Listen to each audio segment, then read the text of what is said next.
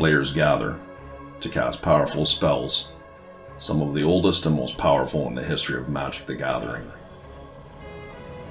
Black Lotus, Ancestral Recall, Bazaar of Baghdad, and many others. Battling head to head in brutal combat, they all have one thing in common to uphold their legacy and the search for eternal glory.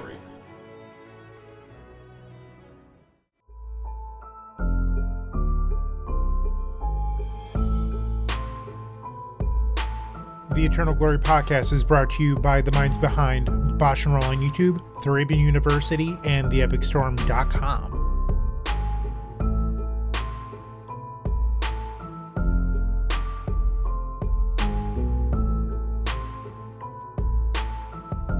Hello, and welcome to episode 110 of the Eternal Glory podcast. Everything Eternal Weekend. We've already recorded 30 minutes of introductions and banter for the week, available in our supporter exclusive pre-show. Check out patreon.com slash eternal glory to gain access, or join as a YouTube member for the same content on YouTube instead. And you don't want to miss this week's, you get to hear about Brian's terrible, horrible crime against humanity. We actually took a little bit of a tour through the seven deadly sins, and we checked off several of them. Uh, if that's the sort of thing you're interested in, get your sick mind into that Patreon. You also get to hear Phil's lust voice. Phil did make a lust voice, it's true. we needed to check that box. I don't recommend it, but still get in there. I'm Phil Gallagher, aka Thraben U, aka Lust Boy. I am uh, Brian Bosch and Roll Koval. I I almost forgot my name when Phil called himself Lust Boy. Jesus. and I am Bryant Cook of the Epic Storm. Shout out to our new paid members who in, will enjoy that that walk through Phil's lusty voice. Uh, we have Dustin H, Matt M, UW232C. I hope that is the name your parents gave you. Brian K, Eli S, Christian S, Combo Bisque, Parker K, Okay Yes 87, and Coffee. Wow, Coffee subs to us. What a what a big celebrity get that is. Coffee's everywhere. Uh, but yeah, that was a lot of new people. Appreciate the response to last week where we talked a little shit about a fellow legacy YouTube podcast. That's the sort of thing that happens in the pre-show. Get in there. Eternal Glory on Patreon. Let's get to the juicy bits now, and not the lust kind. Let's talk about Eternal Weekend. So, we're going to cover both Legacy and Vintage today. We're going to kind of start big picture with Legacy and then talk about some decks that may or may not be good choices for Eternal Weekend. All right, pop quiz question, Hotshot. What's the best deck in Legacy right now? Trick question. There's not one. That is also my thought as well. A lot of times leading up to large legacy events in recent history, there just has been a best deck because some card that needed to be banned in the format was legal. Ragavan, Oko, Underworld Breach, White Plume Adventurer. But we've tossed out a lot of that trash, and what is left is a very enjoyable, very healthy, fair format. But what that means is there's not just like a hey, play this deck, idiot, like sign flashing in neon lights as we are walking into Eternal Weekend here. Yeah, agreed. I know there are those in the community who think that Orcish Bowmaster fits the bill of that list of design mistakes you just listed. And I mean, yeah, that card's good and it's kind of shocking. And sometimes it feels like the game is over when it resolves, but it has way more play to it than any of the things we just mentioned. And we're not here to stump for Orcish Bowmasters tonight, but we are here to talk about its impact on what's sure to be a big month of tournaments for our community. And looking at the top of the metagame right now, as it were, uh, Grixis Tempo is the most represented deck, and that is the deck that lets you play Wasteland Daze, Force of Will, Orcish Bowmaster. Makes sense that those all make a good pile together. But some really interesting stuff is happening where Delver players can't even decide on what type of Delver to play. Uh, check out our Tempo episode from a couple episodes ago where we went into all of the different ways that the tempo shell is morphing. They can't even agree to play Delver of Secrets, much, much less what colors to support it with. And the decks, according to Goldfish, are decks that don't draw cards. We got Selesnya Depths and Lands, which are both historically great against Delver, and they don't play into Orcish Bowmaster in any meaningful way. Just a really cool thing going on there. To circle back to our point about how there isn't a top deck, Grixis Delver is at 10.3% of the format, according to MTG Goldfish.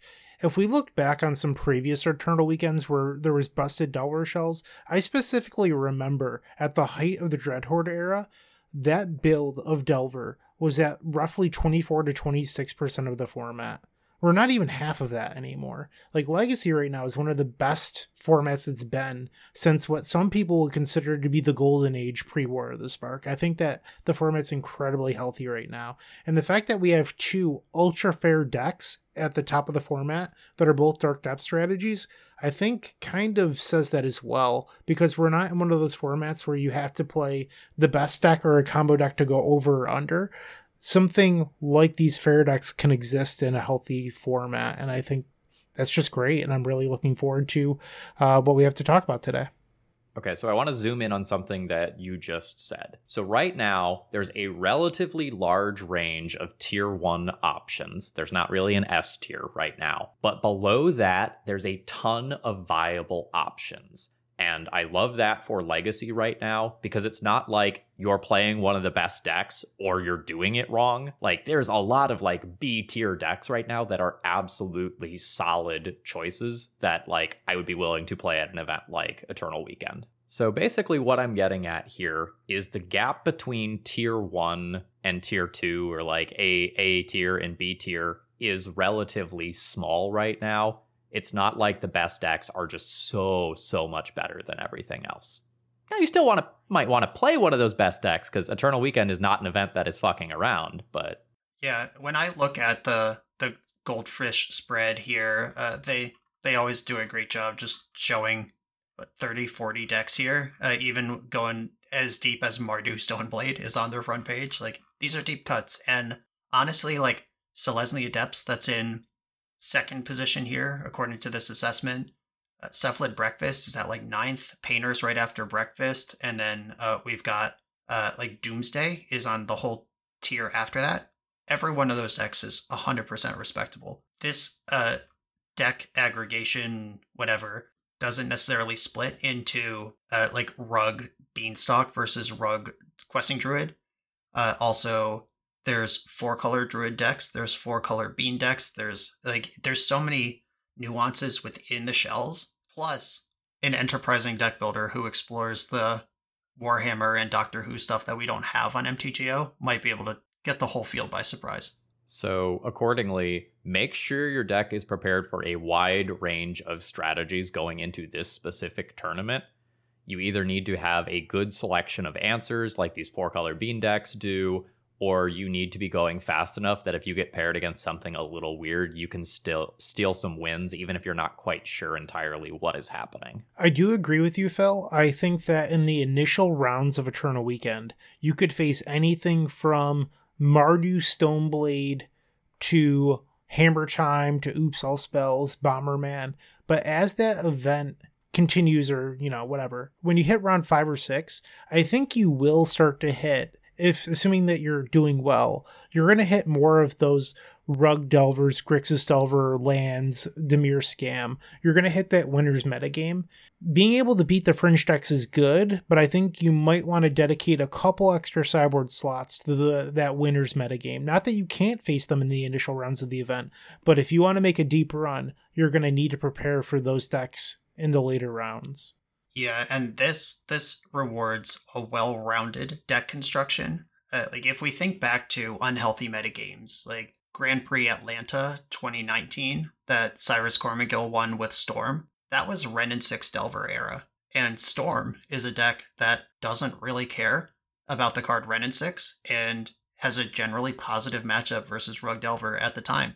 The decks, the other decks that beat Rug Delver were ultra fair decks like Depths, where Storm just gets to Goldfish. Uh, this is not that metagame where you could just choose a lane and exploit it. You will have to be. Uh, this is going to be probably an 11 round tournament. I think that's what it was last year at the USA one. In 11 rounds, plus if you want to win the tournament, you got three more after that. Uh, you'll probably see seven to 10 different decks. It's live to see all those, especially if we count the nuance of like Grixis versus four color tempo if we count those as different decks, the nuance goes a long way too towards diversifying the field. Uh, I'm an Eternal Weekend novice. I've been to one before this, and I believe the year was 2018. I asked around and I was told that the more recent Eternal weekends for North America have split Legacy into two days. Is that accurate? It is accurate on a calendar. It is not accurate in the term of thinking about it as a two day event. It is still a straight Swiss tournament. It's going to be the 10, 11, 12 rounds, whatever, but they might run nine rounds on day one, and then everybody can come back and play the other two or three rounds day two. It's not like X2 makes day two, like a Grand Prix or Star City event. Okay. I was just curious if all 11 rounds were on Saturday. I was like, ooh, that's going to be a long day. Uh, no, it it's still a long day, but they did split it up last year. Okay. That was my question. Thank you. So, if you have been testing for Eternal Weekend online, like let's say you're playing Legacy Leagues specifically in order to do your testing, something to keep in mind is that you are probably going to see a little bit less combo than you would see online in leagues and more fair blue. You know, be that Delver or pseudo Delver decks like Scam or maybe, you know, the various four color bean decks, Jeskai Control, whatever. Expect to see a lot of blue in these tournaments. Not all, you know, there'll still be plenty of stuff like Death and Taxes around as it's a great budget option. Lots of people will be playing decks like that. If you are used to seeing like Reanimator, Doomsday, Oops, just all the times, like temper that expectation a little bit. I think you're even downplaying it. I mean, I've played in tons of paper events in my life. Combo is always like you could lump all the combo decks together. It's less than 10% of the field. It is never a big portion of the metagame in paper. Part of the reason that people love them in leagues is that you can play a league in 45 minutes and then queue up another. Trust me, I'm one of those degenerates when it comes to paper, it's always more fair. And like Phil mentioned, the budget constraints is they're very real. In my experience, like going more recently back to SCG Baltimore, uh, there was a lot of eight casts there, and I think looking at this event, I'm guessing we're going to see a lot of that monoblock prison deck. We're going to see the patchwork stompy slash eight cast deck D and T. These decks are that are relatively reserve list free or close to it and around a thousand dollars always end up being way more popular than the decks that require 10 plus dual lands. Yeah and i know that might sound self-serving coming from bryant but i will co-sign that combo is always lower than you think. And it was a real discussion a few years ago about like that was a couple years ago i just mentioned grand prix atlanta that cyrus won that was when the Storm Cabal was really doing their thing, and Storm was winning a bunch of large tournaments. And I still thought it was incorrect to dedicate sideboard slots to Storm because it's a difficult deck to play. The deck does not overlap with a collection that isn't dedicated to building Storm out of.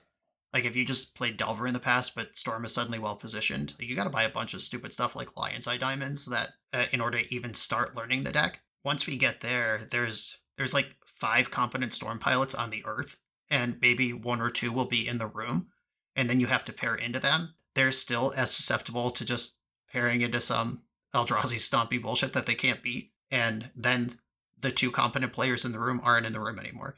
I will respect combo. I will respect a lot of things. Uh, if I can get splash damage on Storm with something like Null Rod that's also good against 8 cast and uh, playable versus Death and Taxes, I'll go there. I'm not playing Mindbreak Trap in my sideboard for this event. Just forget about you it. Hear you hear that, Phil? That. You hear that? You don't need Mindbreak Trap. Leave it at home. Don't bring your Phil mind said that weeks ago. He said that was an MTGO decision. Yeah, anyway, so all my recent deck lists have had three or four Mindbreak Traps, but moving on. Um, so if this is going to be roughly an 11 rounder, I'm a little rusty here. Is that is that X1 is what you need to hit? The Swiss triangle is designed that X1 is always the top 8 cut record. Uh, it doesn't account for draws in the model, but X1 will make top eight. X1 1 might not. Uh, X1 is the only safe rec- well, X1 or better are the safe records to make top eight in any Swiss Triangle tournament. So yeah, uh, it is you get as many losses in Eternal Weekend as you do at your local four round Saturday event. It's it's the exact same math problem that's laying out the bracket, and you better pick a deck that has staying power uh, puncher's chance is not really a thing at tournaments this big. Like if you play a deck, I don't want to offend anyone by mentioning any deck specifically, but there are decks that are really good at taking game one, and then they just got to navigate one sideboard game. Uh, Dredge historically has been an example of this, and the puncher's chance at like a six round SCG event versus the puncher's chance at an 11 or 12 round Eternal Weekend. eventually someone's you're going to miss a punch and then you're out of the tournament. You just really got to consider what you're what you're signing up for when you make your deck decision. It really reminds me of the heyday of Star City games, where there used to be a standard or modern event on Saturday and then the Legacy Open on Sunday, where the Legacy Opens were often 10 rounds and you had to X1 in order to top 8. We're back at that. And I remember those events ending at like 1 in the morning. Uh, people talk about how great they were. My body could not handle it at this point in time. But I mean, people have fond memories of those, and it'll be interesting playing in another event like that.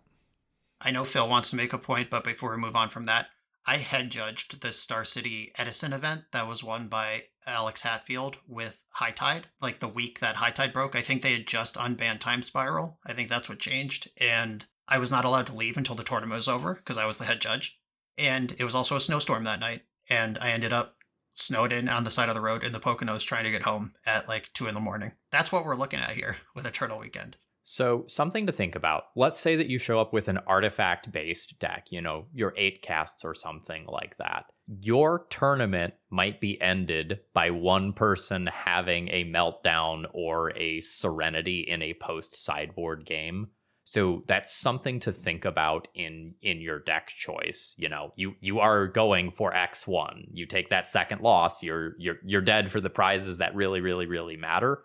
So if if you can just be completely shut off by a single card, make sure you're okay with that going into the weekend. Make sure your deck choice is good enough that you think that risk is worth it. Or plan I think for that's it. Uh, like if you have some patchwork automaton aggro heavy build of thought ca- or eight cast, and then you could put like some welding jars in your sideboard to just blast your six six through the meltdown uh, when it shows up on turn three. I don't know if that's the tech, but you know, make sure you test the matchup where maybe you need all your force of wills and force negations in against something like Grixis Delver, where otherwise you're not super stoked about having forces in. But if your tournament ends when you get meltdowned, guess what? All these Grixis decks are going to have meltdown. You need a plan if you're going to play a deck like that.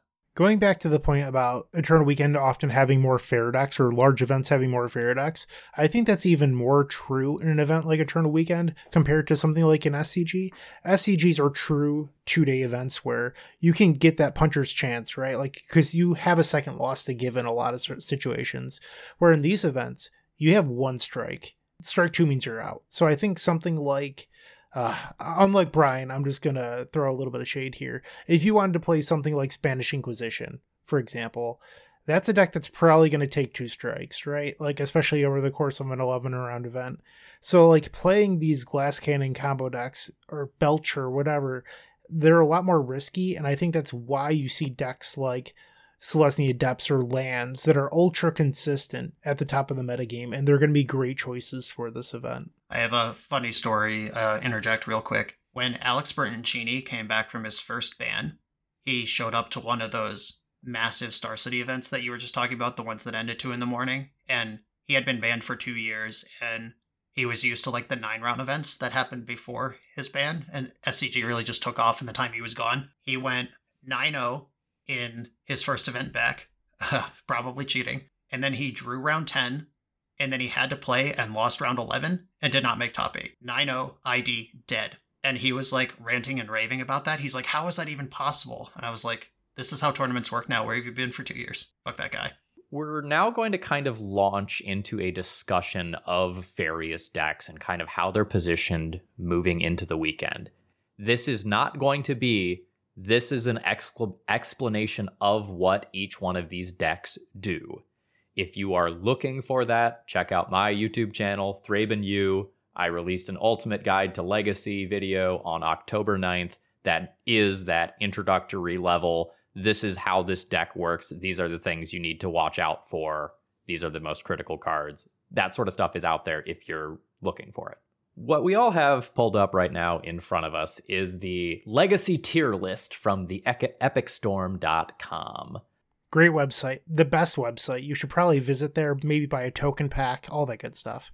So um, Alex McKinley, aka Vivaris, pushed out a, a tier list that kind of looked at some of the data and lumped lumped things into various categories, briefly giving you the rundown before we kind of talk about them. The S tier was no decks, which is very much on par with what we think. The A tier is four color control, Boros Initiative, Dimir Scam, Death Shadow, Grixis Delver. The B tier has roughly a dozen decks. 8 cast, Black Stompy, Dredge, D&T, Jeskai Control, Green Sun decks, Moon Stompy, Lands, Mystic Forge Combo, Painter, Reanimator, Selesnya Depths, Sneak and Show. C tier is Black Saga Storm, Cephalid Breakfast, Cradle Control, Doomsday, Esper Vial, The Epic Storm, Rhinos, and Oops All Spells. And the D tier is Ad Nauseam Tendrils, The Epic Gamble, and Rug Delver. Now, obviously, there's more decks in Legacy than just those, but that should give you kind of a feel. And we're going to start up at the top in the A tier. Also, I would just like to jump in real quick and First of all, applaud Alex's honesty at putting the Epic Storm in C tier on theepicstorm.com. You know he did his work as best as he could here. I'm also uh, consuming this list for the first time. It's also a couple weeks old at this point from the printing date. Maybe some stuff has shifted a little. Don't assume that this is canon. We just need some sort of framework from which to discuss the legacy format. Like, I think Temur Delver has come way up, uh, certainly since Questing Druid, people really figured out how to work that shell. I think calling that D tier at this point is nuts, but they were still figuring that out two weeks ago. So before the angry comments flow in about the tier list, send those to theepicstorm.com. I do know that Alex uh, made his list using challenge data. So it's also not full picture. It's what the people in challenges are playing because that's what the Joe Dyer's team collects because we don't have league data. So it is the data point that we have. So if your favorite deck, which is five color Nic Fit combo isn't on there, it's because there's not challenge data for it. Let's kind of start by talking about control in Legacy. There have been a lot of great cards printed in the last couple of years that have given the control decks just awesome options in particular, helping them finish the game quickly. This isn't old school legacy anymore, where you eventually win with your single copy of Entreat the Angels now like from like turn three and on, you have to be watching out for Uro and Forth Eorlingas. Sometimes you have to watch out for the One Ring and Boo. Control decks are good at answering everything, but they don't have to just sit back forever anymore. Agreed. Yeah, you control decks are largely constructed these days to find the window and kill you in it. Uh, they're not really built to durdle. The Green Sun decks are extremely popular, and that's because they're so good at being proactive. The Green Sun Zenith can find whatever they need in a particular spot. Like Phil said, Minsc and Boo to Forth Eorlingas. It's been a juicy year and a half, two years for control printings. Plus, all the the modern horizon sets basically function to slow the game down in a lot of ways outside of like hogak and stuff. Uh, most of them are backstops force of negation solitude fury. Lorien revealed the control deck gets to hit its land drops now and reload in the late game. It's been a, a bounteous time to be a control player in legacy. When we were recording our last episode i put a note in our section while we were uh, talking, and it was a thought that I had about the removal suite in Legacy. It is so crazy right now that you have Swords to Plowshares, Prismatic Ending, Solitude, and then Leyline Binding. You have all these great options to possibly include in your deck, Solitude being the least popular one, but it's still a very powerful card. And you only have so many slots for spot removal. If you go back and look at decks from like 2018, those were the era of control decks that our editor Phil Blackman loves. And and when you look at those, it was really around the time that Ice-Fang Coatl came to power, shortly after that. And control decks have never been the same since. You don't see cards like Predict very often anymore. Instead, it's Ice-Fang Coatl, Uro, all these things that have built in value. And with all this built in value, cards like Terminus became a lot worse because you weren't getting an Elves player putting four elves on the bottom of their deck anymore. Stuff like that just rarely happens without that value happening as it enters the battlefield. So Terminus was no longer a card advantage spell, it was kind of like a break even. And decks like these dirtily control decks just don't exist anymore because of that. Like Magic has just changed so much in the last handful of years. So, one of the reasons why I like the four color control deck so much in Legacy right now is because removal is so good against kind of the tier one of the format. Like Boros Initiative, Dimir Scam, Death Shadow, Grixis Delver. Like you're eating good if you are signing up with that pile of swords to plowshares and leyline bindings, and you just have the removal to answer all of these things, while also just having like Lorien revealed, up the beanstalk, Uro, Forth Eorlingas, you know, whatever you need, so that one for one in your opponent doesn't just leave you dead. Yeah, something that I want to point out is that of that list, Swords of Plowshares, Prismatic Ending, Leyline Binding, Solitude, three of those trigger up the beanstalk. Uh, I've been eating well lately in the mid game, just putting more X than I need into my prismatic endings. Uh, right before we jumped on this call, I was recording and I exiled an endurance where X equals four. That's a five drop now, and I drew three cards off my three beanstalks that were in play. That sort of shit is crazy. When the one for one game becomes a cantrip game or a divination game or an ancestral recall game, and and I'm not even sure that Beanstalk is the best way to build a deck because Beanstalk and One Ring don't really work together. You could also just build control to focus around resolving a One Ring and pulling ahead that way. Uh, Beanstalk pulls you towards a Murktide as a finisher kind of thing, where Murktide chews up your graveyard, where Uro becomes worse. So like One Ring Uro is kind of a, a package, and then Murktide Beanstalk is a package, and there's just a lot of layers to how to build this. We actually have so many cards that we have to decide which ones we want to play. When Bryant was talking about these old 2018 decks, I pulled up uh, a list from May 6, 2018. A young character named Brian Koval finished first place in a Star City tournament with Blue White Miracles. And this deck has one unexpectedly absent, one Council's Judgment in the main deck on top of the four Swords of Plowshares. And I remember being deep in the lab trying to figure out what my split should be. Like, oh, do I play the Path to Exile? Do I do this? Like, it was really tough to come by efficient white removal. And now I'm playing decks where I'm not even playing the full suite of white removal spells I could play because there's just too many. Next deck on our list here is the Boros Initiative deck list, uh, which hasn't really changed a lot other than Forth Eorlingas being slotted into the deck as an additional fireball slash card advantage, like the shell is mostly unchanged from when White Plume Adventurer, or well, from shortly after White Plume Adventurer got banned. You know, there's not a lot of new tech there other than some people testing out some things like Boromir from time to time. It did put up very good results in the Legacy Showcase last weekend. I believe at a top four and a ninth place finish, so pretty strong deck choice for Eternal Weekend. Agreed. And this one is, again, exists in multiple flavors. Uh, I think, and based on the, the data that is mined here for this list, Boros seems to be the best performing one, but Mono White Initiative still plays. There's still Red Green. I've even seen Naya. Uh, we can argue over what the best build is, which is not really the point of this, but the initiative and in general, stompy light prison elements and get you dead aggro style decks are going to be part of this tournament. And you need a plan for them. Our next three decks, in my mind, kind of occupy the same niche. Uh, Dimir Scam, Death Shadow, and Grixis Delver are all slightly different flavors in that uh, tempo pie, so to speak and you're going to see a lot of it.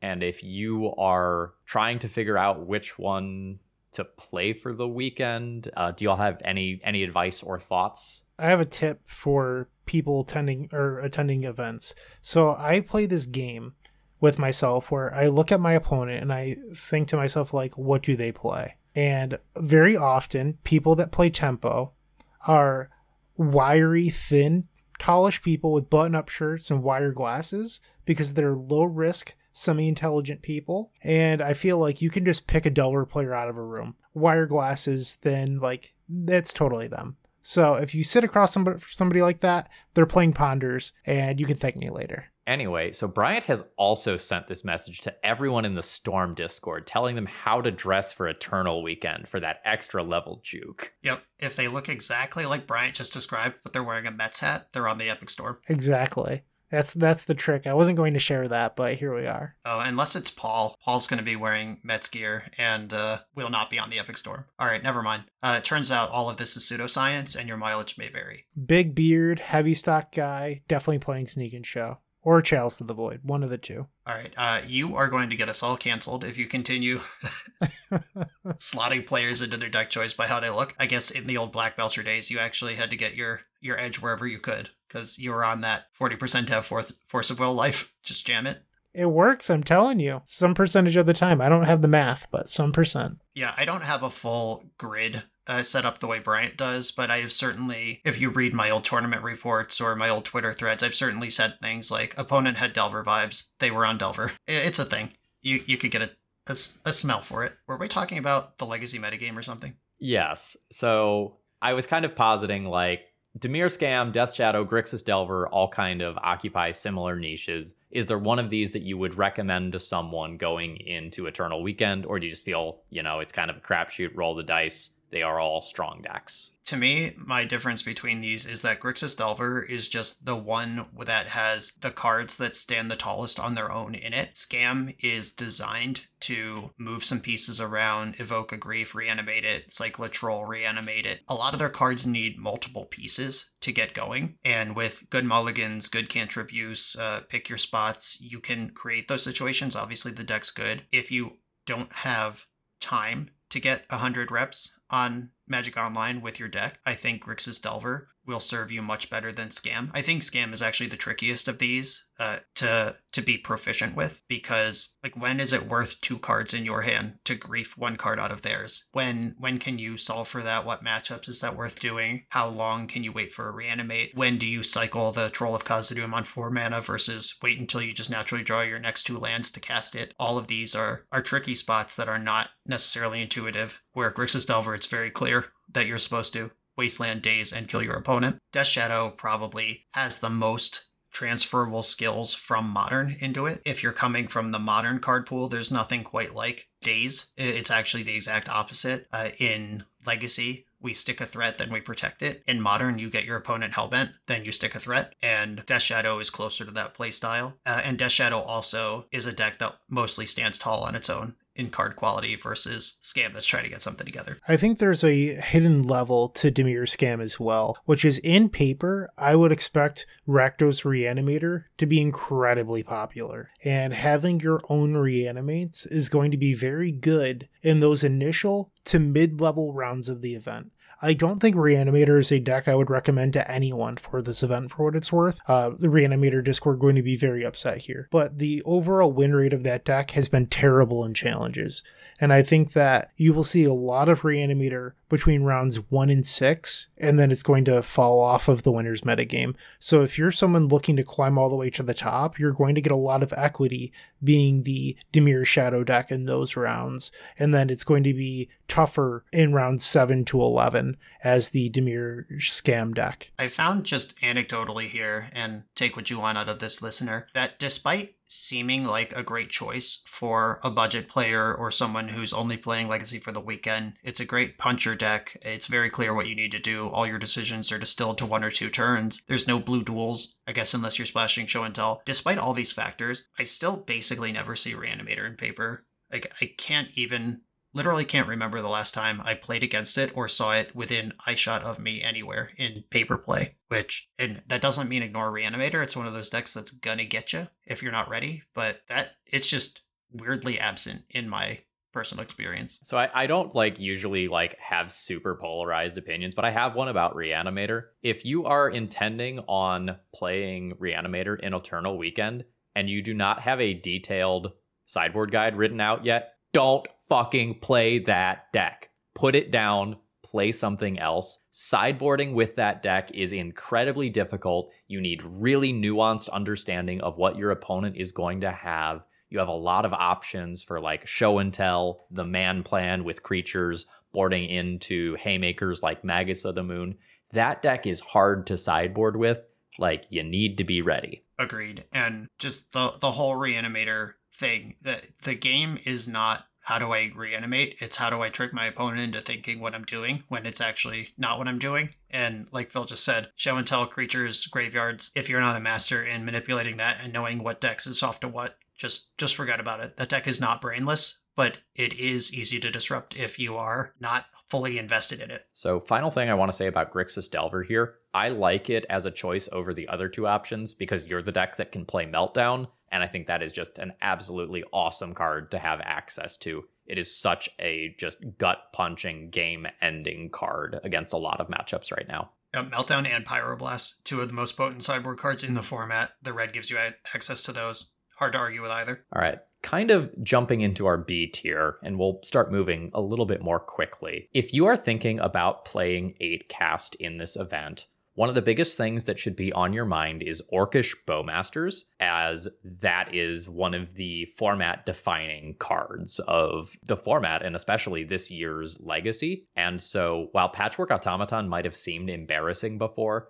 having something with ward early on that doesn't get picked off by Bowmasters that can scale up while also just being a card in your deck that does not have the word draw a card written on it can be surprisingly important. I think between Modern Legacy and Vintage combined, I've lost more games to Patchwork Automaton than any card in the past two weeks. People have really figured it out across multiple formats, and it punches. Can't tell you, me it doesn't. It it comes in hard. A lot of eight cast lists are down to four or five casts. They're just not even bothering with the top end thought monitors anymore. A lot of them aren't even bothering with Chalice anymore. They're taking notes from the Red Prison playbook and they're moving away from lock pieces and into just getting you dead. A great adjustment to Orcish Bowmasters, which kills creatures when you draw cards, versus the deck that is built to play creatures and draw cards. Great adjustment, and uh, there's a lot of cool tech. If you're think, still thinking about Thoughtcast like it's a year ago, uh, do some work because that's not what the deck looks like anymore. A really quick note because we're trying to go faster here. We we wrote a love letter to those white removal spells. Patchwork Automaton very good versus all those sweepers are at a low, which makes this card even better. All right, next up is Black Stompy. If you are going to play this deck, you need to be confident in your 75.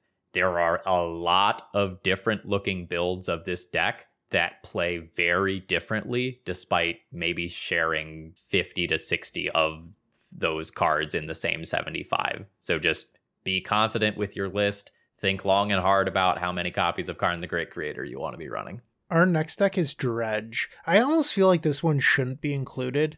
Uh, no disrespect to Mufaz Van Gogh, extremely talented player. However, they've been carrying the archetype on their back. I believe they had three consecutive top eights with their blue dredge list, with Force of Will and Daze and Null Rods. This is not the dredge that you're thinking of with the five color lands and Faithless Looting and Lion's Eye Diamond. This is truly a different deck, and if you're just looking to pick up a deck for Eternal Weekend, I don't think you'll have enough time to truly master this deck in time. I would probably stay clear of this deck, but it's a good long term choice if you're willing to put in the work. I think Death and Taxes kind of falls into a similar position where, like, if you already have the work in with Death and Taxes, I think it is a very reasonable choice. Lots of people are going to pick it up for the first time for Eternal Weekend and maybe be a little disappointed in their results because the deck is difficult to play. But white removal is really good right now when people are out there reanimating trolls, just Swords to Plowshares as a clean answer is very strong. Uh, the deck is a good choice if you're one of those people who has already been grinding with it. Uh, if you're, you know, you're a couple weeks out from EW and you're picking up Death and Taxes for the first time, put in the work. Don't be afraid to ask questions. There's a lot of talented pilots out there. Yeah, I, in the interest of moving this along, I'm going to lump lands and Selesnya Depths in with Death and Taxes because it's all the same points. These are all powerful decks with ostensibly good Delver matchups, and they're all hard to play, at least optimally. If you're going to plan for any of these decks, get your reps because you will not be able to pick up and play any of them. Brian, um, there's a deck list I'm actually a little surprised to see here, and that's Jeskai Control. Why would you possibly play Jeskai Control right now? Over a four color bean or ring deck. Like I, I Forth Eorlingas is so good, but why pure Jeskai and not go for the fourth color? Like I'm a little surprised to see that here. Uh, good question. I have no idea. I wouldn't recommend it. And if you, I mean, Wasteland is a common theme among a lot of the best decks. Uh, Delver, Shadow, Scam, uh, even four color usually has one or two Wastelands in there because they're pretty soft to Karakas, and a lot of them play Loam, Death and Taxes, Lands, Selesnya Depths. These are all Wasteland decks I guess if you're worried about that. Uh, but you could also just put Life from the Loam in your four color deck or sideboard some Carpet of Flowers and just live pretty. I cannot recommend pure Jeskai in any capacity in Orcish Bowmasters metagame. I have a hot take for the two of you. Mystic Forge combo is a deck in this tier my take is that the Saturday challenges are incredibly soft, and a couple very good pilots went on very deep streaks with a deck that was new and people did not have the experience against. I have not heard the words Mystic Forge combo in weeks since people started packing their null rods again. And so, like, I just don't think it's that good of a deck, and I think it's also super high variance. So if you're looking to win an 11 round event, I don't think you should be anywhere near Mystic Forge combo. I would be worried about my event being ended by Null Rods, Serenities, Meltdowns, and Friends, uh, submitting that deck list for an 11 round tournament.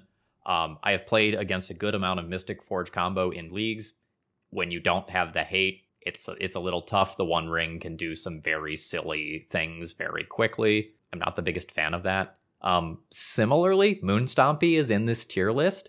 If you have access to both Moon Stompy and the Boros Initiative deck, I might shove you in the initiative direction with the caveat just like be aware that your opponent can Thoughtseize you and reanimate your initiative creatures. That's a thing that needs to be on your radar. Not that you could do anything about it. You're a red white deck, but put it on your radar. Become emotionally comfortable with it. Um, as as an aside, I saw I, I I don't remember who published this. There was some red white initiative player who published a sideboard guide recently, and they were like, yeah, in the reanimator matchup, I just board out all of literally all of my initiative creatures so my opponent can't take the initiative. I'll kill them with whatever. And I agree with Bryant about Forge combo. I think we talked about the Puncher's Chance deck, and Mystic Forge combo can 5 0 a league. It can catch a, Swiss tournament off guard, being susceptible to any piece of combo hate, like any null rod, any deafening silence, anything that people might have anyway, plus the meltdown gets you. I don't like it for a 11 round event. What about something like Painter, though? Does Painter get the pass here? Painter has a ton of agency to it, and you can take lines where you just Goblin Welder into Goblin Engineer, and you are never susceptible to wel- meltdown. The first artifact you put into play in the game could be like the Lethal Painter. If you set up a turn where you tutor Grindstone out of a saga, play Painter, and pop them all at once, uh, you can win without needing to expose yourself to meltdown and their artifacts jump in and out of the graveyard like crazy. Uh, this this deck is pretty frustrating to play against as a control deck because you can have a hand with like three swords to plowshares and they just play three Urza sagas and you can't keep up. Uh, and then you keep the hand with dress down and they have two goblin engineers and you can't keep up. They can solve for basically anything. And I think painter, skilled painter pilot can navigate a long event like this. I would not be surprised if Painter made top eight of Eternal Weekend. I think that deck is likely right underneath A tier. Like it's high B, very low A, but it's a great choice in my opinion. I think one of the things that Painter has going for it is so many pilots only play on Magic Online. And if you haven't played against Chaos Defiler, that card that card fucks. Like that card gets you out of some really weird spots like I was playing in a paper event, I thought I was just fully insulated from every out, and then a chaos defiler hit, and my brain went, "Oh yeah, I needed to be playing around that this whole time, didn't I?" Yeah, that's a, a really good card that we don't get to play against on MTGO at this point. One of the final decks in the B tier would be Sneak and Show. I've pulled up MTG Goldfish because I wanted a better look at what to discuss here. And one thing I'm noticing is it's a lot of 20th place finishes, 17th place, 28th place, uh, a 5 0, a 4 3. None of these results are top 8 finishes for Sneak and Show. It is a deck that has a dedicated following, but ultimately isn't converting a whole lot. So keep that in mind. There are some interesting things going on with the archetype right now. GAPA 93 has completely cut Griselbrand in favor of Atraxa. You don't know how badly that hurts me to say out loud because I hate giving Phil credit here. Right now, there's more blue cards, which means that you can even play things like Misdirection to protect your combo instead of things like Daze. That way, you know, you can be faster. But I don't think I'd recommend Sneak and Show. Uh, I think you're just looking to dodge a whole lot with this deck right now. Generally speaking, we're probably recommending decks within the A and B, B tier for Eternal Weekend. Is there anything you all want to say about decks in these lower tiers, or should we move on to Vintage? Uh, I do want to call out Cephalid Breakfast real quick. Uh, I think this deck is still good. I think this deck uh, was misbuilt for a while. I don't think the community knows how to build it, and I'm not saying I have the answers, but I have seen versions that are on multiple Lotus Petal and no backup plan, and Pact of Negation to just go as fast as possible. And I've seen builds playing Yorion, and they just have literally all of the backup plans in there in the 80 card deck, every flavor they're in. If you have good reps with breakfast and a good plan for the popular matchups, I think this deck is a sleeper hit. I think one of my favorite things about Cephalid Breakfast is that it has this huge advantage. How do you sideboard against Cephalid Breakfast? I play at minimum 25 matches of Legacy per week. Cephalid Breakfast is not a new deck. And every time I sit down with a new deck versus Cephalid Breakfast, I'm just like, what the fuck am I supposed to do? Which angles am I supposed to try to cut off? I think it is very hard to sideboard against that deck list. And I think for a lot of less experienced pilots or people who switch decks a lot, it's a hard deck to fight. I would agree with that. And I also believe that Doomsday is actually really underrated in this list. Over the weekend, Max Carini saw this tier list and was not happy that Doomsday was in C tier. Because of that, out of spite, Max signed up for the Legacy Challenge and then split first place. Uh, Max will be at Eternal Weekend, so one of the best Doomsday players on the planet will be there. But in general, I think that people have been a little bit down on Doomsday because of Orcish Bowmasters, but a competent pilot is going to be able to navigate through Orcish Bowmasters just fine. What I believe we're seeing is a lot of the players like me that were pretty good at winning because the deck was so overpowered. They fell off because they couldn't figure out how to beat Bowmasters. And now really just like the true experts are the ones left standing. So we went from like an A deck to what I would say Doomsday's actually a B deck. It's like a strong B tier deck. And I think that deck is really underrated at the moment. Yep. And that one has the same thing that I was talking about about 2019 ad nauseam tendrils, where there's like six competent pilots on the planet, and there might be two in the room with you, and you might not pair into them, or they might knock you out of the tournament. So I wouldn't go crazy boarding for Doomsday, but have a plan for the matchup, know what they're soft to, and how to exploit that. And this is not a deck that you could pick up and play, uh, especially in a paper tournament. Like on Moto, when you could just let the chess clock run while you figure out your pile, your opponent will call a judge at a Eternal Weekend. And if your opponent is spending 60, 90 seconds, uh, two minutes on their Doomsday pile, you call a judge that person should have done their homework and they should not be in this event with, an, with a deck that they cannot make their pile quickly and resolve their spell quickly. Don't be shy. Be aggressive about it. I, I would, at the one minute mark, judge every, every time. Like, you need to encourage that person to finish their pile. Your games are often not going to go long versus Doomsday, but it will take you more turns to win than your opponent. Like, don't let them farm that time. And it's not just that either. It's not, I mean, that's part of it uh, like that's one of the things that Saito got banned for, where he was playing ad nauseam tendrils and just would stall the clock until the game went to turns where he could win and his opponent couldn't. Uh, like that's something to worry about, but also just the the fairness of it is part of playing in a competitive event that the clock is shared and you need to respect that. And if you don't know how your deck works and you're eating up six, seven minutes at a time resolving the marquee spell of your deck, uh, then you should not be in that tournament uh, call a judge, get the slow plays, get them added up, get that person out the door. They don't belong there doing that. I recorded Doomsday last night, and there was a point in the league in which I said I couldn't play this deck at Eternal Weekend. I won the round, but I had seven minutes on my clock to my opponent's 20. Like, it was just so tough figuring out the proper lines versus Stifle not where I was like, I have the basics down, but once the matchup is tough, I froze. I, I was like, I'm not competent enough with this deck to figure it out.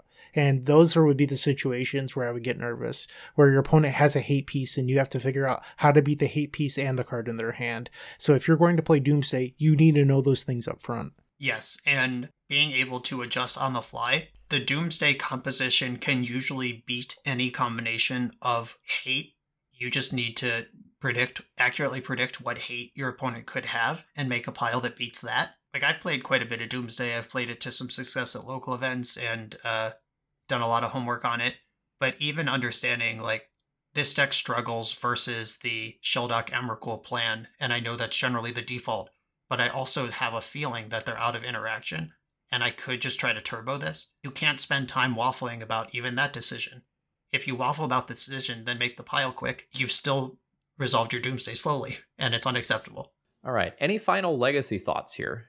Let's talk about some vintage. Okay, I'm going to go slightly out of order here. So, something that I want you all to keep in mind if you're playing in Eternal Weekend and you are playing in both events, you are playing in two large events back to back. Your vintage event is probably nine or 10 rounds. Your legacy event is probably somewhere on the order of 11 rounds. Keep yourself physically healthy, mentally fit for these days. Eat something that resembles a vegetable. Really consider how many beers you're having uh, with your buddies after the first day. You know, think about that sort of stuff. We we've done a couple episodes on these now, you could always go back and listen to those as well. Like we've done prep episodes, so go check those out. They're great listens. Uh, we're not going to go in depth here. Right. A lot of people do use Eternal Weekend as a vacation. That is okay if that's your plan. Just understand that the people there to win Eternal Weekend know that you're dead money. The people who are out till like 2 a.m. getting drunk and eating A5 Wagyu steaks with their friends, uh, they will not win the event the next day. It's okay to be on vacation. Just understand that there are two different groups attending this event and just know which one you're in before you start making those late night dinner plans. All right, so vintage metagame. So your big four, according to the MTG Goldfish data, are Oath at about 19%, Blue Tinker decks at about 19%, Paradoxical Outcome decks at about 15%, and Initiative decks at about 14%. One quick note here the blue Tinker decks are everything from like the Ragavan style Tinker decks to Beseech Tinker.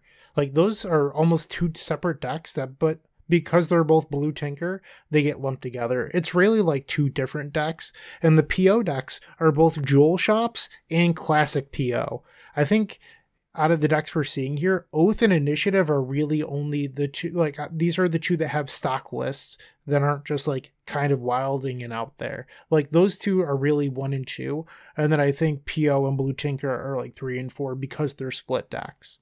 Yeah, agreed. Uh, this has distilled down really small, uh, but there's an there's a crazy number of things happening, especially in that Blue Tinker category. The Oath deck though is mostly one Oath deck, and holy crap, is it good! Uh, just if you have been out of touch for vintage for a little while, this deck popped up, I think, in like the last three or four weeks. People really solved the shell. Justin Canary won the Buffalo Chicken Dip Open with it. It is putting up things on MTGO left and right.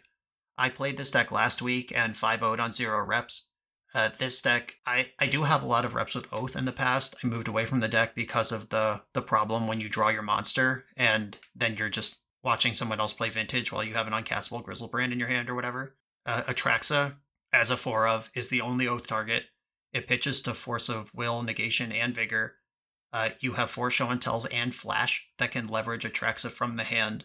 Uh, this is the most buttery smooth oath deck I've ever played, and it is really good. Uh, make sure you understand how that deck works if you're not going to play against it, because also buried within these Blue Tinker and PO categories is the fact that Orcish Bowmaster and Lavinia are in basically all of these decks. And then the next deck is Initiative, which is a creature deck. And Oath of Druids, if you think Orcish Bowmaster is a clever little thing to just run out on turn two and then your opponent oaths you, you're dead. Uh, you just really have to understand what it means when Oath is 19% of the metagame. I just want to say I think it's hilarious that these Oath decks are playing Tinker Bolas's Citadel, which is just wild to me. And they're deck with four Atraxa, four Force of Will, four Lorien Revealed, Show and Tell, Force and Negation. Like Oath, or I'm sorry, Narset and Okos. Like this Bolas's Citadel is going to deal you 50 damage. I hope that Atraxa is going to gain you a lot of life. Uh, so, funny story in the league that I 5 0'd with Oath, I fired off a turn one Tinker uh, for Bolas's Citadel top card in my deck was Oath of Druids. The next card under it was Forbidden Orchard. And I was just like, yeah, I would have kept a hand that could Oath Orchard on turn one. We just took the Scenic route. Probably the worst Bolas's Citadel deck, but still, like, being able to just shove that thing in a lot of matchups, even if you just draw one or two cards per turn, it, it's enough. Before Beseech the Mirror was released, I was heavily looking at Doomsday, which is the fifth deck on Goldfish. But one of the reasons I'm a little bit lower on Doomsday right now is if you look at the paradoxical outcome decks and the blue Tinker decks, something that's happening is main deck dress down is becoming more and more popular. And I think when that happens, because of initiative, like people want to create windows where they can beat initiative. Doomsday is getting the splash eight, and I before Beseech I was 100% on the Doomsday train. I think Doomsday eh, for the first time in a while in Vintage has real splash damage. Previously, if you wanted to beat this deck, you had to play things like Archive Trap, and that's no longer the case. If you are coming from Legacy and you play Ancient Tomb decks, the initiative deck is a really easy deck to pick up. The play patterns are going to make a lot of sense. Like w- what Brian was just talking about with like Orcish Bowmasters versus Blue deck, but like you have to keep Oath in mind as well. I feel like a lot of the initiative lines just kind of intuitively make sense. And, you know, assuming you just have access to power and don't play a lot of vintage, um, initiative might be a, a good deck choice. Right. Uh, it is just the legacy deck, but better. Uh, you get a full boat of power. Uh, you're not doing weird stuff like Chrome Mox. Uh, you still have White Plume Adventurer. Another cool thing about Initiative is that I tend to compare vintage decks to Thoroughbred Racehorses, where they're fast, they're strong, but if they roll their ankle, they're going to the glue factory. There's no backup plan. There's no salvaging this thing. It's not going to work at a petting zoo. It's too crazy. It's got to die. Vintage decks, I have been victim of just I keep a hand that's got like two lands, Flusterstorm, Pyroblast, uh, a Tinker, a couple of Moxen, whatever, and my opponent's like land Mox Thalia, and I just lose on the spot. Uh, I have multiple dead cards in my hand. I can't deploy my Moxen fast enough. Even if I flip the Citadel with Tinker, I can't cast spells out of it because of Thalia. Like these decks roll hard, and you get Thalia, you get Archon of Emeria. It happens on turn one, uh, basically all the time. Uh, that deck is very, very good contextually and vintage, as well as just being a supercharged version of the legacy deck. I have three points I would make like to make here about initiative. One, if Oath is everywhere and you're the creature deck, this deck has main deck solitudes and you get access to Swords to Plowshares in the sideboard. This deck might actually be fairly good versus Oath due to the initiative plus those things. The second point, the lists I'm looking at all have four Chrome Mox in them for what it's worth. Just wanted to call that out. And the third thing is initiative creates a weird play pattern where often they'll lead on the Mox and you're just like this could be anything. I'll let it resolve. And then they go cavern of souls i'll name human thalia. And you're like oh. And then next turn cavern of souls i'll name archon archon of emeria. And you're just like if only i had forced this mox why am i on this earth? But like it's not a normal play pattern. Subtle things like that matter way more in vintage. So you'll against a real vintage expert, you'll see them tank on like the smallest thing. You're just like, hey, dude, does my Mox resolve? And they're like, shh, I'm thinking. Call the judge on them too. Uh, those people that have that expertise, you want to put them under pressure. Don't give them all day to think about your Mox. In terms of the most recent challenge data that we have, uh, there was no data collected for the 1029 challenge. Unfortunately, it's a volunteer thing. You get what you get. Lurrus Saga deck 8 Cast, Combo Jewel Shops, Agro Shops, and Oath were the most played lists, with Jewel Shops and Lurrus Saga having the best win rates among those decks. There was a vintage challenge over the weekend. Uh, this one published yesterday, where the first through fourth place were all the same 75 for Jewel Shops take it with a grain of salt. Vintage challenges are usually like 30 to 40 people. I wouldn't live and die on this hill, but it's just something to think about. Yeah, there's also a thing that happens in Vintage where you do need to be studied up on the recent decks because you will probably see them. I mentioned the vacation crowd and make sure you know which camp you're in. The intersection of people who own power and can afford to travel for three days right before Thanksgiving and and like all the factors that result in who is in the field of a zero proxy vintage tournament. This might make some people upset, but I genuinely believe this to be the softest tournament I play in of the year. Uh, you see a lot of weird decks. You see a lot of stuff that's from like 2015 that people just won't let go of. You see some suspicious tech, suspicious play. You play against a lot of people who don't know how calling a judge works, and uh, it's just kind of a lax community it's the type of folks who dust off their power once a year to come drink with their friends after the event, and they're not there to be serious. That doesn't mean that those are bad people or free wins. If they're taking their time, talking, chatting, uh, and not shuffling their deck when the clock's running, you got to be on them. Miss triggers, takebacks, like all this kind of stuff. They're going to ask for it. They're going to want it. don't give it to them if you are serious about winning the event. Because I, I do believe this event is pretty easy compared to the, the prestige and the, the weight of it. I believe that this event is easier than the average Star City Open by a lot. And that's not necessarily true in Legacy, but I do believe it of Vintage. One thing that happens every year with the Vintage events as well is that the challenge data is roughly the same 30 to 50 people week after week. Like, there's not a whole lot of people coming into Vintage. And then what happens is all of a sudden, Eternal Weekend happens, and you now you have 500 people playing Vintage, and the expected result is never just the challenge data expanded. What happens is you end up with a lot more classic prison shops, a lot more dredge, and people expect the top of the metagame, but that's never quite how it plays out. Because you also get like Sultai mid range, the deck with Deathrite Shaman, Oko, Collector Oof, all those cards ends up being way more popular in paper and for Eternal Weekend because it has transferable skills. So decks that are more fringe players always end up getting larger meta percentages if you are finding you need more resources for vintage, please check out Justin Gennari, aka I am actually level one, kind of the stalwart of vintage content creation. He has a lot of really good things to say. He has uh, some Patreon write ups that are really useful. Um, I'm going to drop a couple of uh, his recent quotes from Twitter here into the episode. Quote one we are very close to a vintage meta where zero Tinker Saga decks have above a 50% win rate. This was unthinkable even earlier this year and has never been the case since the printing of Saga. And a second one that I'm just going to throw out here. Sorry, I have to pull this one up because this one was an image. The Age of Lurrus returns, with controlling Lurrus Saga decks featuring nine colorless lands taking firm control of both the highest play rate and a sizable win rate, the metagame continues to adapt around it.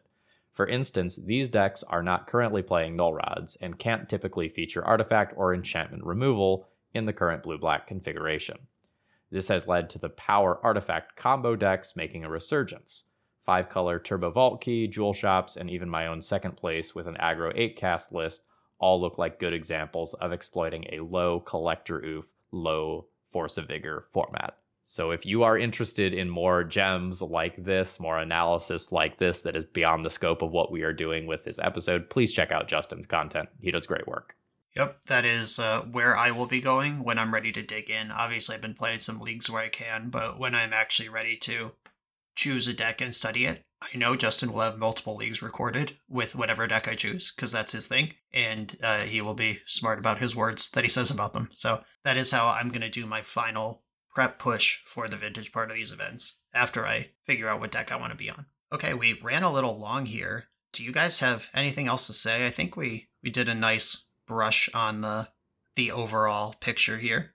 I hope you all enjoy Eternal Weekend, especially if this is your first time going to one of these events. It's something special to be able to play a big tournament for Legacy and it's even more special when you can do vintage as well in the in the same weekend. Uh, it is a great time to network and meet some really cool people who are super enthusiastic about both formats.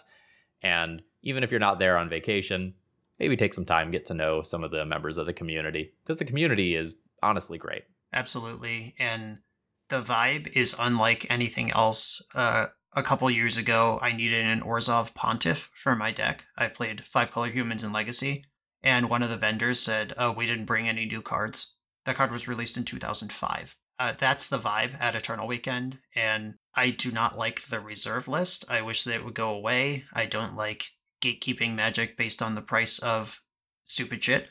However, a multi hundred person zero proxy vintage event is a sight to behold.